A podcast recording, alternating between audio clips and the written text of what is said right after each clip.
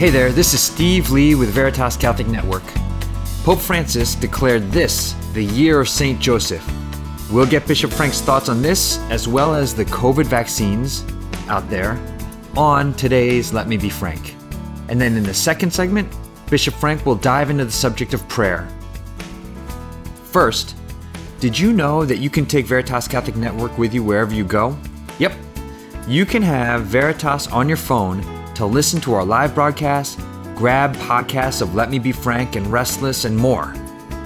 It's with you wherever you go. Just download the Veritas Catholic Network app at the Apple App Store, the Google Play Store, or visit www.veritascatholic.com.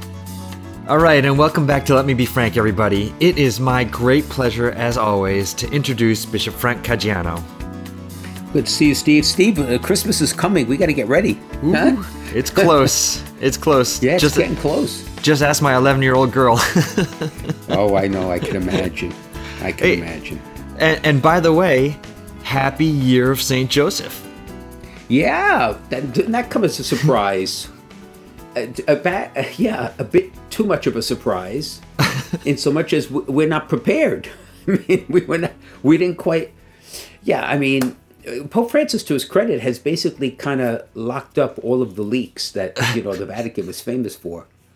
Yeah. But I mean, of the substance to it, it's tremendous. And, you know, a, a number of, of wonderful people have written to me over the last year asking for the diocese to be consecrated to St. Joseph. Ah, okay. And, um, and I'm very much open to it. The general consensus, though, internally is that with all the challenges we're facing now, um, the, the hope would have been to wait until we get back more to normalcy where we could celebrate it with large diocesan events and stuff. But the Holy Father obviously has asked us to do this. He's consecrated the church to it, dedicate. So we will do the same in Bridgeport, right? And there's some talk internally now of trying to kick it off on the feast of Saint Joseph for us, so that we're prepared. Awesome. So, yeah, I mean, have we spoken of Joseph before? Yes. Let me ask you a question. How do you image Joseph? Yeah. So I know that um, that uh, a lot of painters have made him an older man, and my understanding is that that was an artistic choice done by some early painters to kind of protect the idea of Mary's virginity. But um, I picture him, you know, uh, younger, and by younger I mean at least as young as I am, because he needed to be strong and um, able to take his family across to Egypt and protect them along the way and have a career to, you know, teach Jesus carpentry and all this stuff. I like to picture him strong and vigorous. Not And that I am, but yes, younger. Yeah. Yeah, it's interesting because I had this conversation with seminarians and they image Joseph the same way. And I shared with them what um, my rabbi friend um, shared with me oh, many years ago about St. Joseph and how he images Joseph as an older man. Uh, precisely because it's more consonant with um, with what Jewish culture at the time would have expected. In other words, um, there's a thought that Joseph was not only older but a widower, and that he took on Mary and protected Mary um, because he, at the time, a woman with no spouse would really have been subject to uh, social ostrac- to be ostracized Right. and actually poverty, but she had already vowed virginity, and so he would have been the ideal man, man to have protected her, entering into the betrothal and marriage, um, not seeking anything other than to love and protect Mary. And uh, so it's an interesting, but both, but we we don't know until we actually get to heaven. If we do get to heaven, and then we'll meet Saint Joseph. So it's interesting. It's different aspects of what you consider strong Right. young, vigorous, go into Egypt, or strong in that quiet, mature strength that allows you to literally lift up a younger person and make that younger person the center of your life, not your own needs, desires, comfort, whatever else that you've worked your whole life to do. Yeah. So the different aspects, right? It's fascinating, Yeah. right? Yeah, definitely. You know, uh, even um, my own dad well into his 60s was very physically very strong. So maybe it's Yeah. a little of both. and the life expectancy of Joseph, who knows? I mean, yeah, I, yeah, I just wondered to myself, would a young, vigorous man keep his mouth closed and not say anything in sacred scripture? Who am I to say I'm not young? What would I know? it's an interesting question. You know, uh, since we're talking about um, more current events, I do want to ask you, Excellency, Mm-hmm. because this week we started getting COVID vaccines uh. Mm-hmm. beginning to be administered, which is which seems great. Um, And if you remember a while back, a listener did uh, ask a question to you about them. Now we have more specifics. Um, and, you know, I just read this morning that the U.S. Bishops Conference has said that Catholics can take two of the three available vaccines, even though they were developed with a very remote connection to morally comp- Right. compromised lines. Right. They also said that we should not allow the pandemic to um, desensitize or weaken our determination to op- oppose the evil of abortion. So, uh, help us walk this line here, Excellency. Yeah, it's it's uh, funny you should say this. It's it's an extraordinarily important topic. Um, I asked that the instruction from the Committee on Doctrine at the USCCB be posted on the diocesan website. So the instruction that came to me is now available for anybody in the diocese to read. And basically, you've summarized it very well. It is it is the remote connection or cooperation with what is gravely evil to what extent is that permissible? To what extent is it so far remote that it allows uh, it's permissible to to engage in that which was created? And um, so it's cooperation with evil is really what it comes down to. And the um, the Pfizer vaccine and the Moderna vaccine only used they used a line of cells from an aborted fetus, I believe from the 1960s, the line is still in existence, mm-hmm. for the testing of the vaccine, but not for its design or creation. So while there is some connection, it is so far removed from the actual vaccine itself. That is why the bishops say it is permissible to take those two. AstraZeneca, on the other hand, my understanding is that those lines of cells from aborted uh, fetuses were actually played a part in the design of the vaccine. What I did not know is that the rubella vaccine, at least a form of it, has the exact same problem as the AstraZeneca vaccine. So the bishops are counseling that the AstraZeneca should not be used. A Catholic should not take that vaccine and choose one of the others. But then again, if there is no possibility of choice, then there's something that has to be weighed there, right? And I think that becomes much more of a conversation between the person, perhaps their parish priest, right? Because it weighs on the vulnerability of the state of life of the individual as well Right. right? So you're weighing different factors. But luckily, the one that's coming to Connecticut is basically Pfizer's. So I think for our people in our diocese, at least, I think there's relative security that they can take it. If you're comfortable taking it, because then there's a whole nother level here. And a lot of my friends uh, from, you know, back home in Brooklyn, uh, when I speak with them, they are almost unanimously suspicious of taking something that was created so quickly Right. Right. and tested the way it was tested because their, their response to me is typical. It's very typical. You know, well, if you could do it in seven months, why can't you always do it in seven months? Why does it take five or six years? So, so, so something, something gives here. And I say that, but, but that's because there's an urgency. It doesn't mean that corners were cut.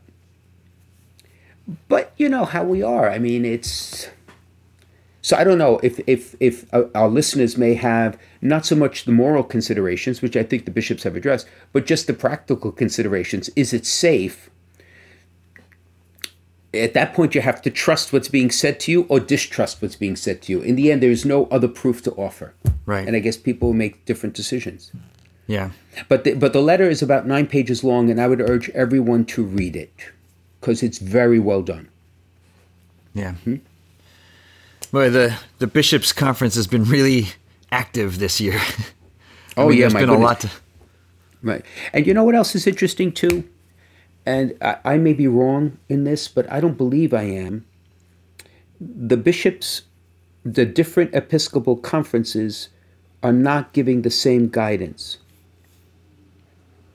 Hmm. So in the United States, it's very clear what, what I just said. Two Right. are acceptable, one is problematic. In the UK, though, and now correct me if I'm wrong, but the, the bishops of the United Kingdom have given much more of a green light to the AstraZeneca vaccine. Am I I, correct? I saw that as well. Yes. Yep. Yeah, so you see, I find that a bit problematic because that confuses people, right? So if it's morally objectionable, it's morally objectionable, period, regardless. But it could very well be that the AstraZeneca vaccine is the one that's coming to the United Kingdom first. Yeah. That I do not know. But but the desensitization that the letter ends that the American bishops is something we always have to be mindful of. You can't allow expediency to be your moral determinant. Right. Then you have gone off the cliff, yeah. right?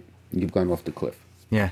Maybe maybe this would um, this begs a, a deeper discussion for a future episode about um, the degrees of moral culpability. Uh, and cooperation with evil, right? Yes. Exactly. Okay. Right. And you know what? If I may just say this Yeah. too before we move on, uh, it's something we have to reckon with because all those years that the federal government was financing abortions through Medicare, but Medicaid in particular, and we all pay taxes in some way, shape, or form. What's the level of cooperation with that? Yep. So it, it's not uh, an esoteric theological question. It's really very much a lived question in life. Yes. No different than if you work for a military contractor and those bombs and whatever you're building kill civilians. What's your level of cooperation there? So it is something we really should talk about because it is it's it's an important part of discerning how to be a disciple in the modern world. Yeah. So, um, I'll just make a note that we should avoid a hate mail about you're not telling anybody not to pay taxes. No, no, no, because they'll arrest me.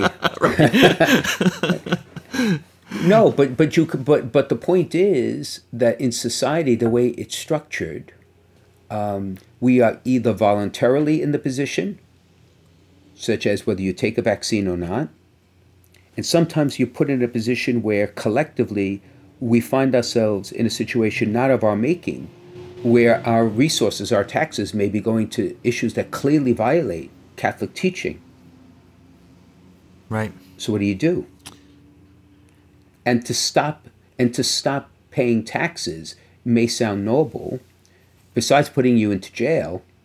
Um, but then you're not funding education. You're not funding health care. You're not funding the the services to the poor and the needy. So how is that forced? I mean, it, that's what I mean. It's complicated. It's very complex. Yes.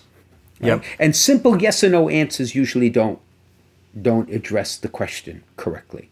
Right. Hence the nine pages in the letter from the bishops.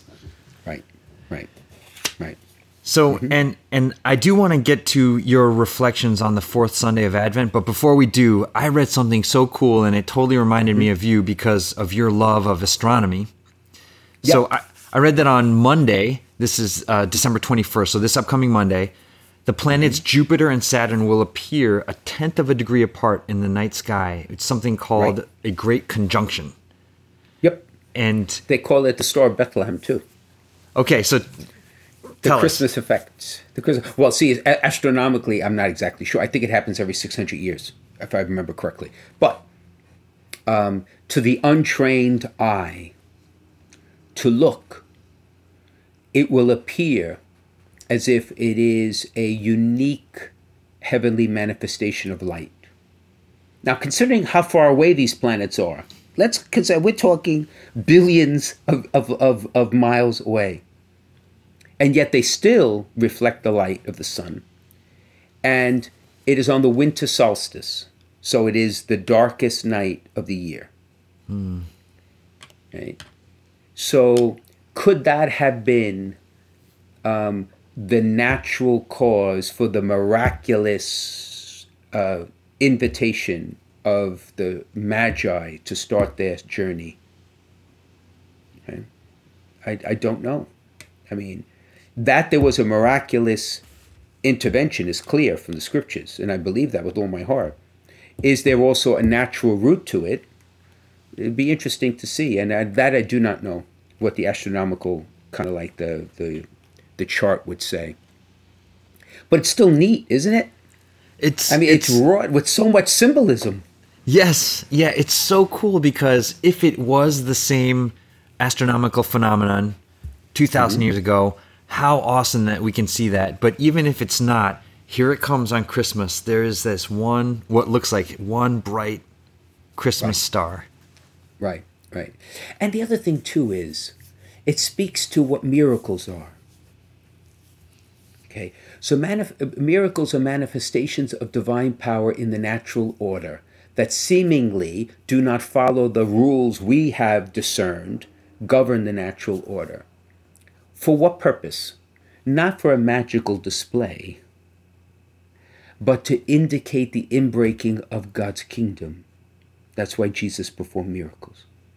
It's to teach a greater truth, not for people to marvel at, ooh, how did he do that? It's not a question of how he did that. He's God. That's not the point. point is, why did he do that? What is he teaching from that? Right? So in this case, too,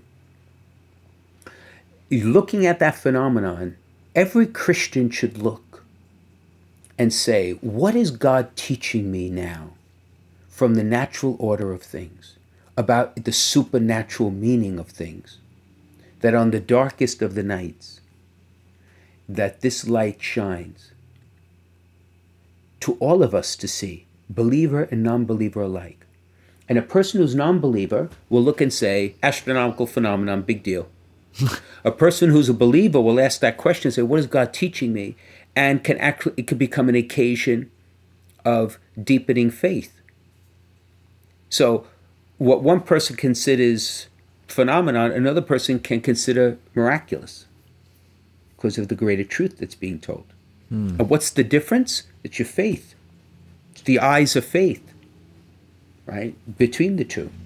Yeah. So I think it's a beautiful way in a pandemic that was so filled with so many days of darkness to have this happen this year above all others, right? Yes.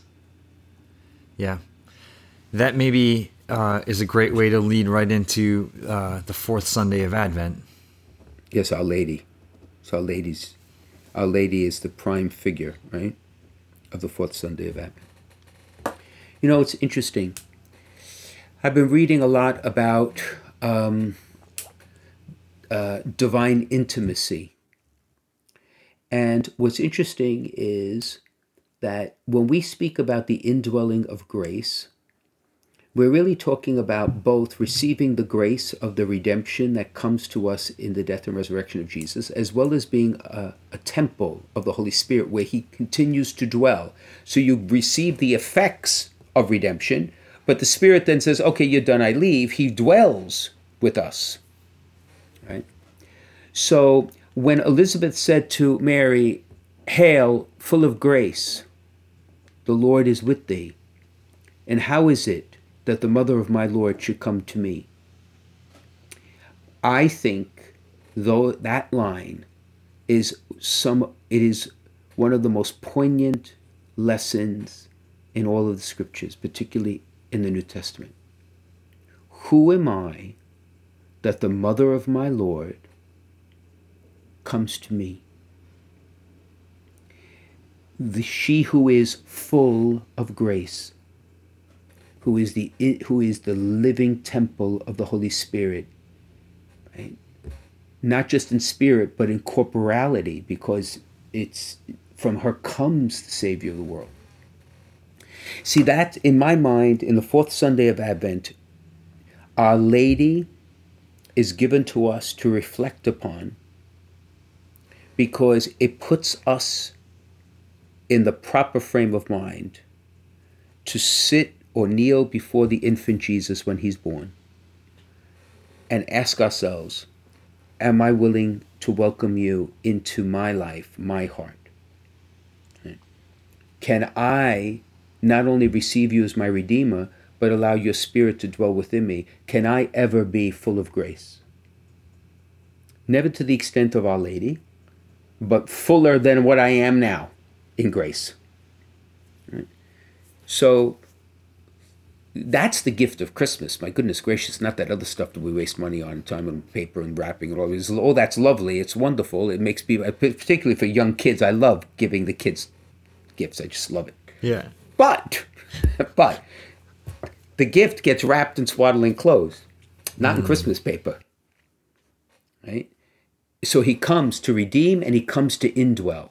Mary has both. So Mary receives it. We talked about this Immaculate Conception. She receives ahead of time that grace. So now she stands there and says, Will you follow my lead? That's what I think the fourth Sunday of Advent is that eager, burning expectation. The other thing is, we talked about the Christmas novena. I find the days from the 17th of December to the 24th of December, the O antiphons, are beautiful. They're beautiful because they're the bridge to the faith of our Jewish brothers and sisters who we believe now, for us, is fulfilled in Jesus Christ. Right? And, um, and therefore, when we pray evening prayer with Our Lady in the background, right? Every night, one other O antiphon draws us closer until we come, O come, O come, Emmanuel, which is the Lord Jesus. So, I'm not sure that's that is a an organized reflection on the fourth Sunday of Advent because it's not Sunday yet. So I have to I have time to put these thoughts into. But if you were to ask me what my heart is saying, that's ultimately what my heart is saying in anticipation of the fourth Sunday of Advent. Yeah, awesome. And the O antiphon, so they start tomorrow on the seventeenth, and right. um, I'm sure we can. Twenty fourth. Right, and then we can just uh, people can just go online. I'm sure and find a reflection each day, or will, will you go on? You go online and Google "O Come, o Come, o Come Emmanuel," the hymn, which I think we all know since we're kids, because every stanza starts with one of the O antiphons. They're all there. All right. of them are there. Yeah. And and what I do in my own little world when I pray evening prayer, I often do not do this, but in these days I do. I sing the opening hymn by myself because I usually pray by myself and I use the O come O come Emmanuel. So every night I add the next stanza until you pray the entire hymn, which is on the eve of Christmas. It's great. It's beautiful. Awesome. Awesome. It's beautiful. Yeah. Mm-hmm. What a strong way to finish preparing for Christmas, you know. And ending the year we've lived through. Yeah. You know, and, and even though I must confess, maybe it's my own way of looking at things. I am I don't feel as trapped now as I did in March and April. Even though the situation is objectively worse now than it was in March and April. Mm-hmm. And I'm not sure why, but I think a lot of it has to do with the hope of Christmas.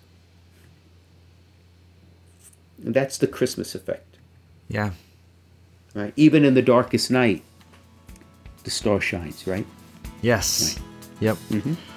Excellency, let's take a break. When we come back, we'll, we're going to dive into the topic of prayer. Amen. Catholic radio works, and now we have it here in Connecticut and New York. It's been seen around the country that there's no better tool for evangelization. Where there's Catholic radio, the folks who listen deepen their faith, families are strengthened, parishes and communities flourish. So, let people know you're listening to Veritas, tell your friends to tune in, and let's make an impact here for Jesus and His church. This is Steve Lee for Veritas Catholic Network. All right, welcome back to Let Me Be Frank, everybody. Um, Excellency, in the uh, very second show that you did back in March, you talked about prayer, and I think it's always worth diving back into um, and seeing how we can continue to deepen our prayer lives, especially as you were talking about here uh, in Advent. So, You know, may I open with an observation? yes, of course. It, um, in one of the spiritual writers that I am reading, he speaks about custody of the senses.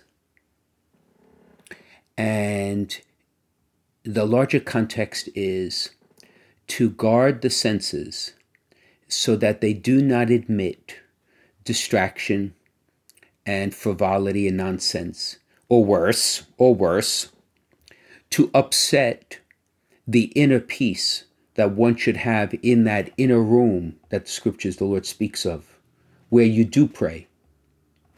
And you know what? I've given I ge- I have given that a lot of reflection even in my own life because I like to think I live a reflective life, but in fact many times I don't. And it's all ministerial business, work, right? And yet it can be distracting. And so if we want to develop a prayer life, one of the necessary steps is to ask yourself, what do I engage in using my senses that either lead me to a deeper awareness of God or distract me away from that awareness of God? Because without that awareness of God, prayer becomes a formal exercise, but not what it's meant to be, which is communion with God. And given all the distractions we have in, in life, I think it's something we all have to consider. And what I am what I'm coming to appreciate, it's not always bad things that are distracting us. It could even be good things that can distract us, such as pastoral ministry. Yeah. Right? So what I'm hearing then is, um, even when we're doing work and doing things not prayer time, um, we should make sure that we're filling ourselves. We're filling ourselves with something, right? So we should be filling ourselves with something that's good, and not just noise. Right.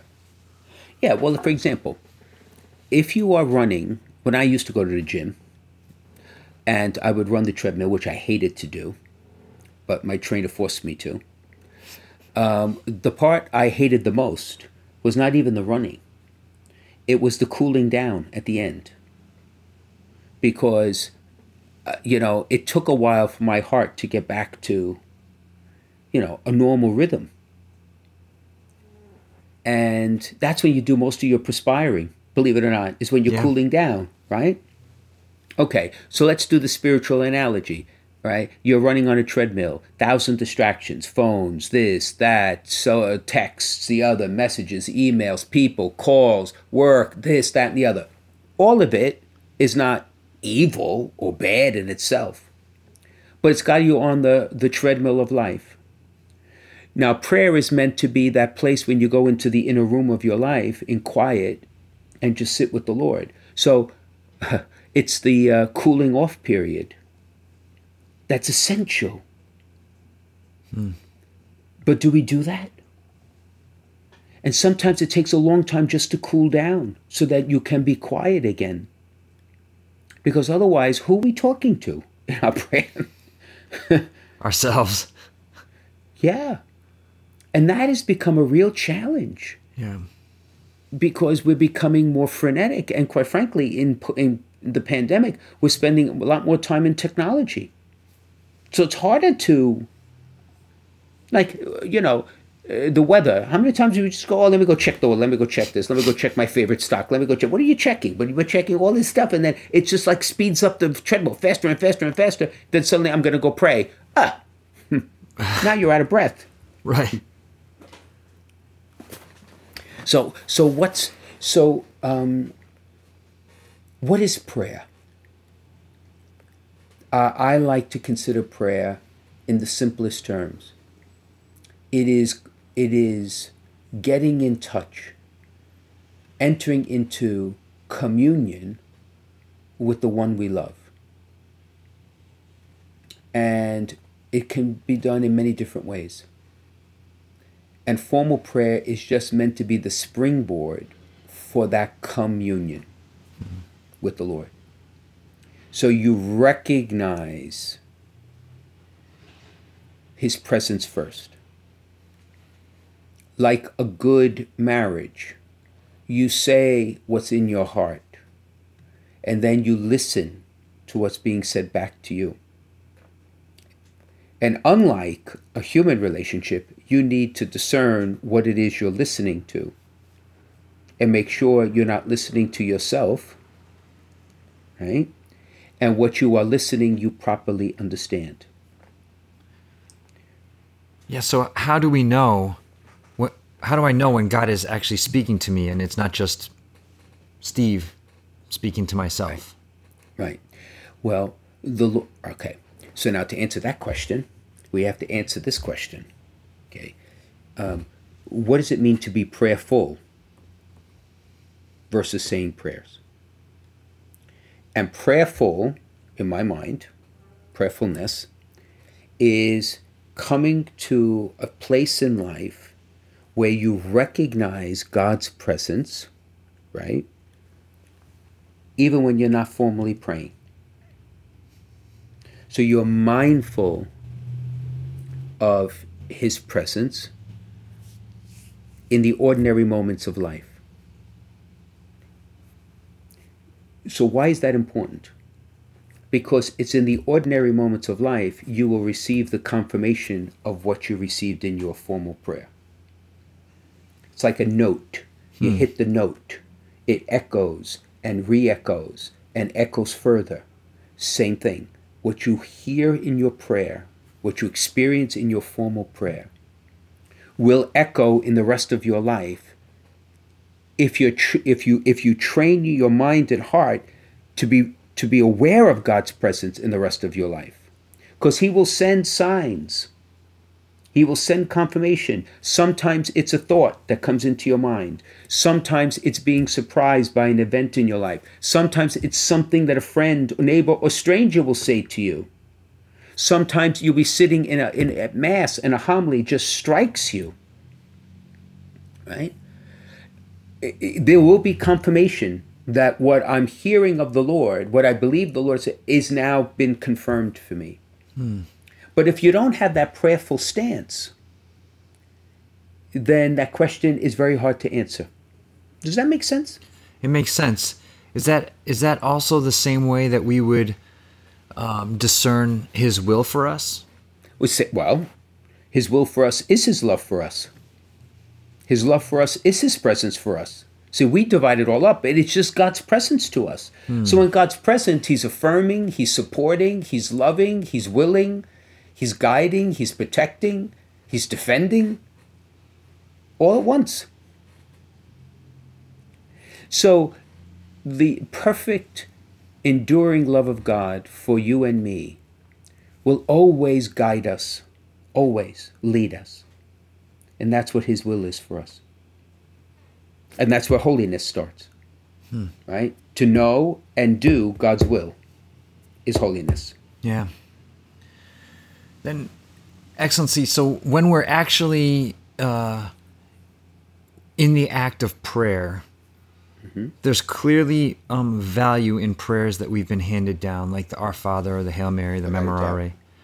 What about um, spontaneous prayer? Is there more value to one versus the other and and also how do we get better at spontaneous prayer?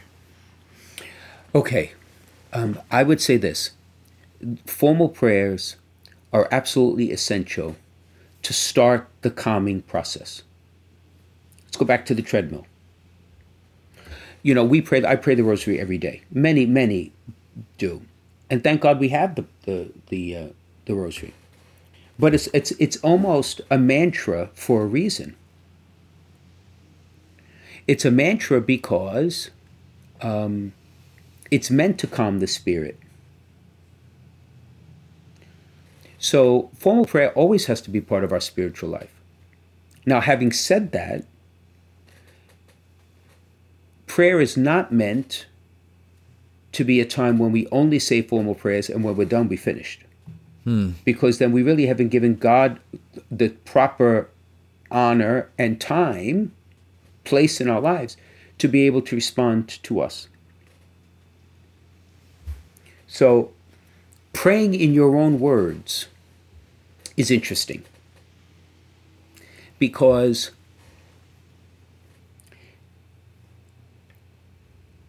prayer when you express it in your own words, you are giving expression to what you are thinking and feeling. Right? And it has tremendous value. But many times, just being in God's presence does the same thing without words. So some people are very uncomfortable, in my experience, praying spontaneously because they believe it is too informal to address God in that way. And I could understand that sensibility. But my response back to them is if you're uncomfortable doing that because it seems too casual and familiar, then if you can calm your spirit and say nothing before the Lord but sit in His presence, you will be doing it without words. But that we need to do it is essential because hmm. that's where relationship is. So how do you learn to do it? Um, well, let me ask you a question. I'll put you on the spot. Right? You ready? I okay. think so. All right. Do you communicate the same way with your wife now as you did when you first met her? Uh, no, it's definitely changed. We've been together, married 20 years. Yeah, it's changed. Right. You've developed almost, if I could put words in your mouth, an intuition right? So you you read each other now in a different way. Even body language yes. speaks. Yeah. Right? Okay. So the same I think uh, will occur in our relationship with God. That there is a change over time that allows us with maturity to be more receptive to what he wishes to tell us rather than we do all the talking. And the silence communicates. That's why adoration is such a beautiful way to pray. Because adoration gives us the opportunity to say and do nothing except sit in his presence. And I must confess, this is not a criticism. I have many, many uh, friends, brother bishops and priests who use their holy hour to do a lot of things, which is good. But my counsel to them, as I remind myself, is part of that hour needs to simply to be. To be. And then you start, what you find is that you, you're talking to God. You are, on the deepest level, you're talking to God. You're, you're telling Him all your your your your deepest fears and anxieties that's talking to god that's spontaneous prayer yeah. right? Or or or your your pleadings. And then there's time for just ador- you know for praise and and to thank him which sometimes we don't do right? We forget. So we ask we ask yes we get and then we move on to the next thing we want to ask. Stop and say thank you right? Right? Say thank you and how do you say thank you? Just, I, I don't think you have to say anything. You just with a grateful heart. Just, just let the blessing sit in your mind, and the way you feel, and the way your mind is drawn. It, that's the thank you. Right? Yeah. It, the gratitude spontaneous. It's not something we create. Yeah. So the spontaneity and is is the key to praying in your own words. It's the two go hand in hand. I forget which saint it was. It might have been Teresa of Avila who said in adoration, she said, I just look at him and he looks at me. And yeah, I thought it was, uh, isn't that St. John Vianney? Oh, I, I knew it was some yeah. great saint. yeah, I think it's John Vianney. Yeah, but, but, but exactly. Yeah, exactly. Exactly. And, um, and, and, and why, why do we ask? We've talked about this many times. You, I don't tire repeating of it. We don't ask to enlighten God. We ask so that we can receive the good things He promises us. Now, who listening to this podcast thinks that a diagnosis of cancer for them is something that can be a grace. But it can be. If, if we are attuned to God's presence at every moment of our life, as difficult as that may be to say, our life is not eternal here. And if God is permitting this suffering, He will bring goodness out of it for us, growth out of it for us. We will grow closer to Him out of it. Yeah. Because He'll never stops loving us. Yep. Yep. That, those are moments of profound prayer. Right? Yes. It's in those, and it's in those. You know the the good the good blessings that that God gives us. They're wonderful and they're heartening, but your relationship with Him really deepens and goes to another level when you go through those profoundly difficult times. John of the cross. The key to holiness is the cross. And what do you do on the cross? You surrender. So when your life is blessed, everything's going great, it is at times harder to surrender than when everything's taken away. Job, everything's taken away. You either rebel or you surrender. But when you surrender, it's not that you're capitulating, you surrender, you run into the arms of God and say, okay, I'm done.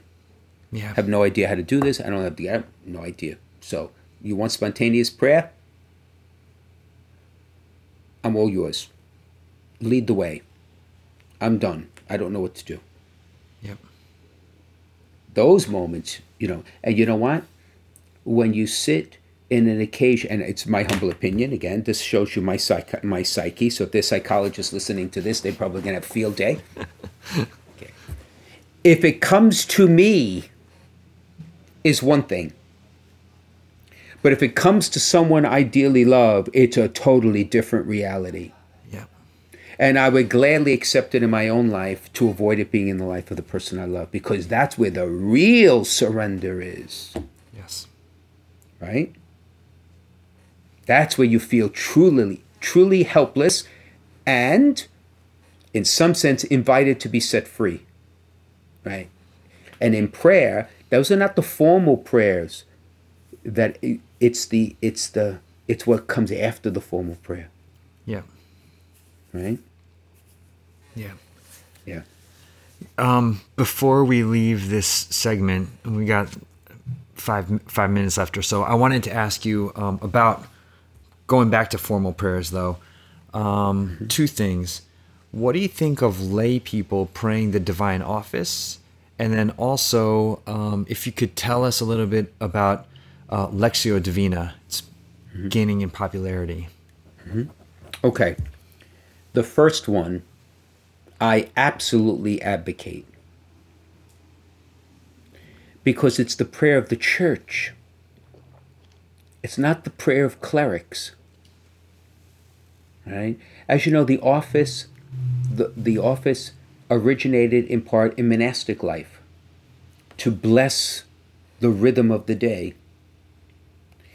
and for clerics, we promise to pray the office to bless the rhythm of the day.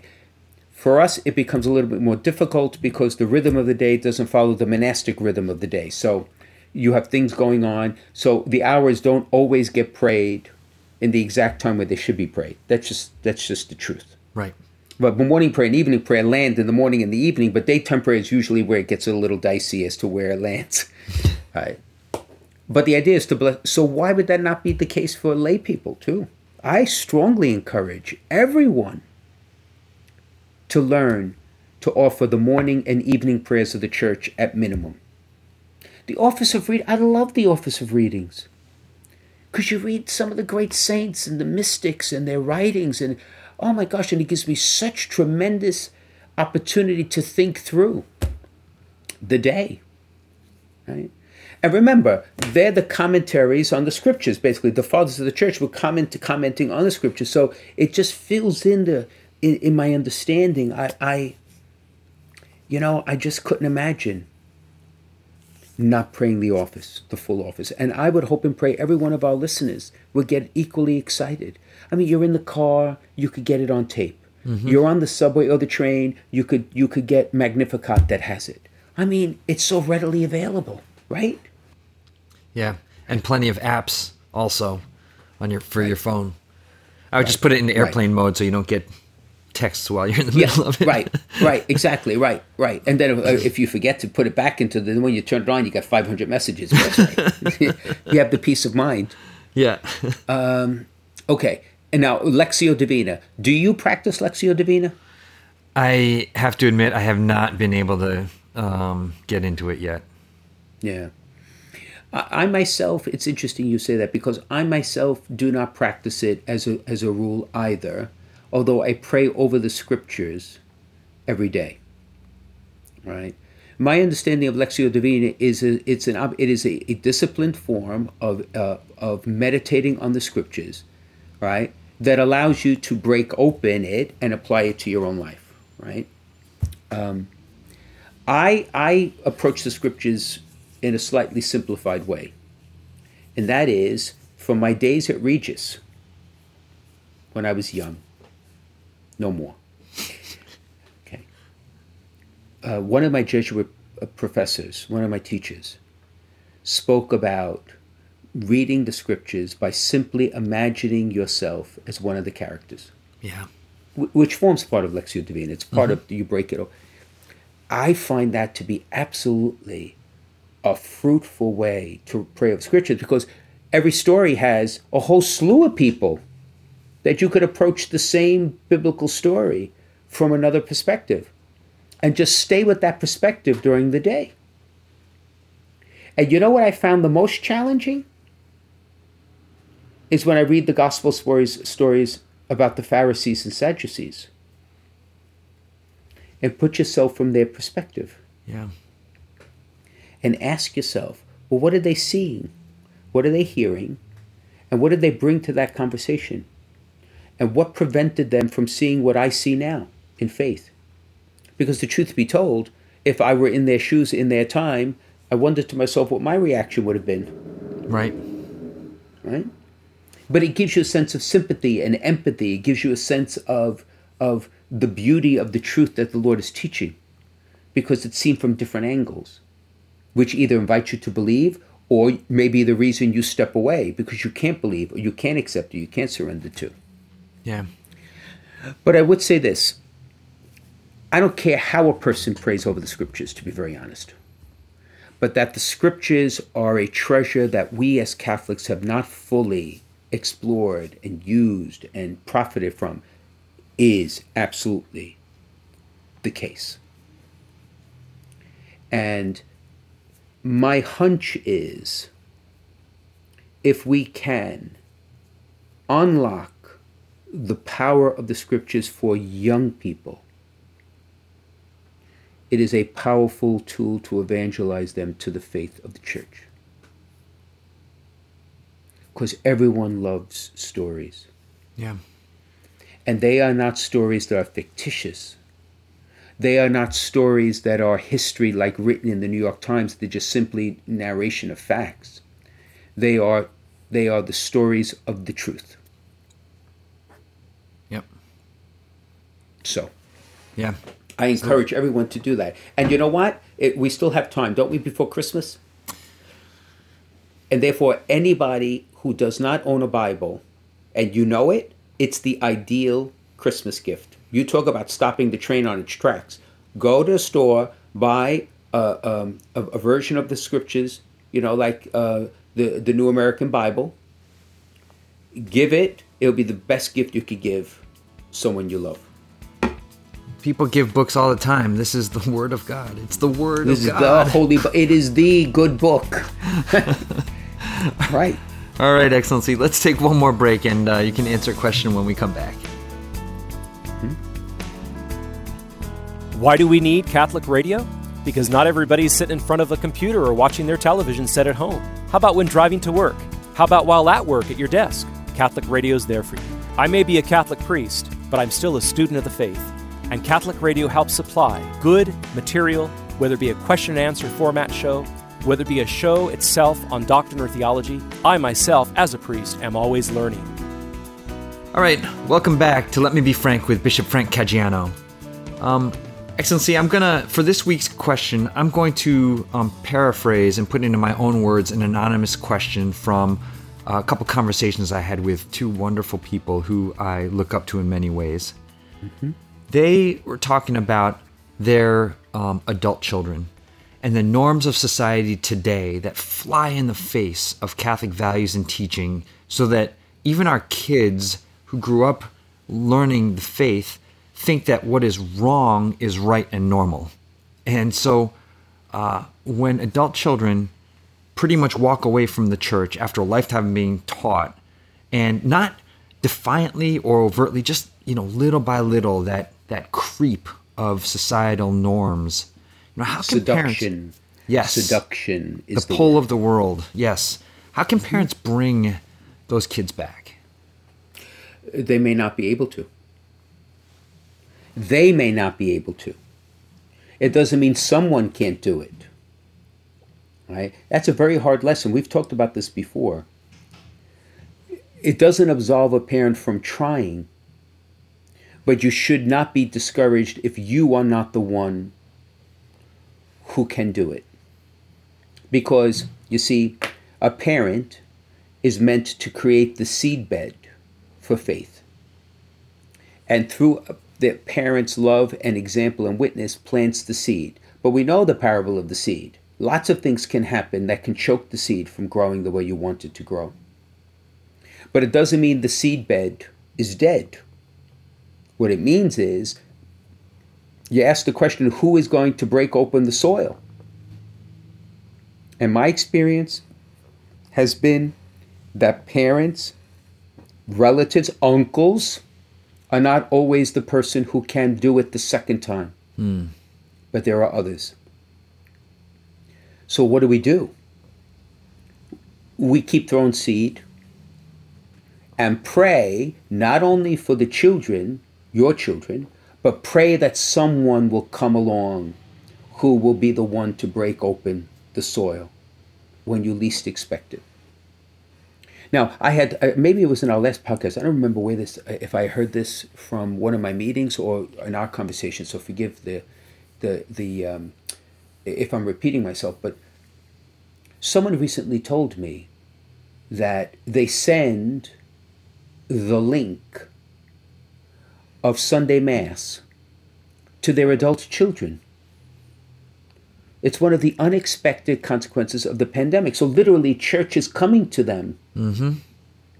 And no, it was. I know where it was. It was not in our podcast. And this gentleman said it's beginning to have an effect. Wow. so they're opening it because he can tell whether they open it or not and how long they stay on. And there's times when they stay through the whole celebration. Yeah. So who was to say, who would to think that technology, as as as problematic as it is, could actually be a, a, a means of evangelization? It's throwing seeds. Yeah. All right. So let me summarize. Number one, do not be discouraged. Please do not be discouraged. Intensify your prayer that someone can touch their hearts, even if it may not be you at this point. Number two, keep throwing seeds. Send the prayer cards. Um, send the links not nagging, every once in a while, one of those seeds may grow, right? That's number two. And number three, and I think the most important part of this whole thing is to intentionally lift them up in prayer to be protected when they are in the world. Because it's one thing to go into the world and be seduced by the world and come out in one piece, but there are many who get seduced by the world and have terrible experiences. Yeah. Tremendous baggage. To pray for their protection. St. Michael, St. Raphael, St. Gabriel, the archangels, the guardian angels, ask them to protect them while they're wandering. Yeah. Keep them safe. That would be my suggestion. Yeah. You know what occurs to me, Bishop Frank, is that as parents, we can do, um, you know, a good job of catechizing and sacramentalizing our kids, but it's not up to us they, they need to have that encounter with Jesus. Absolutely. And we can't do that for them. Absolutely. You see, the other thing too is this could be a show unto itself. Um, if a person does not have an, a true experiential affective experience of being loved, then they will not fully encounter a God who is love. They will not understand what that means in the deepest level of their lives. So, most parents have desperately tried to love their children as they were growing up. But in unlike former ages, the distractions that we just described lend them at times to wonder. Yeah. And that is an unfortunate consequence of the world we have created. Wonder about whether they are really loved by their parents. And the fact that their parents told them, no, you cannot do this, they say, well, he, they don't love me. No, no, it's just the opposite. But the world will say that to them. Right. Because the world says your life is all about you, so you should get everything you want. Right? Mm-hmm. Okay. If if you have a question for Bishop Frank, send it in to us. You can send it on social media. You can email questions at veritascatholic.com. Bishop Frank Caggiano is on Facebook, Instagram, and Twitter. So is Veritas Catholic Network. Um, Excellency, would you please give us your blessing? Just let's preview for our listeners. Next episode, we're going to talk about Christmas stories. Yes. I have a ton. Christmas with the Caggianos. oh, it's going to be it's just going to be a riot of a time. Just awesome. as a preview. awesome. In the name of the Father, of the Son, and of the Holy Spirit. Amen. Glory be to the Father, and to the Son, and to the Holy Spirit, as it was in the beginning, is now, and ever shall be, world without end. Amen. And may Almighty God bless you, the Father, and the Son, and the Holy Spirit. Amen. See you next week. Amen. Thank you, Excellency.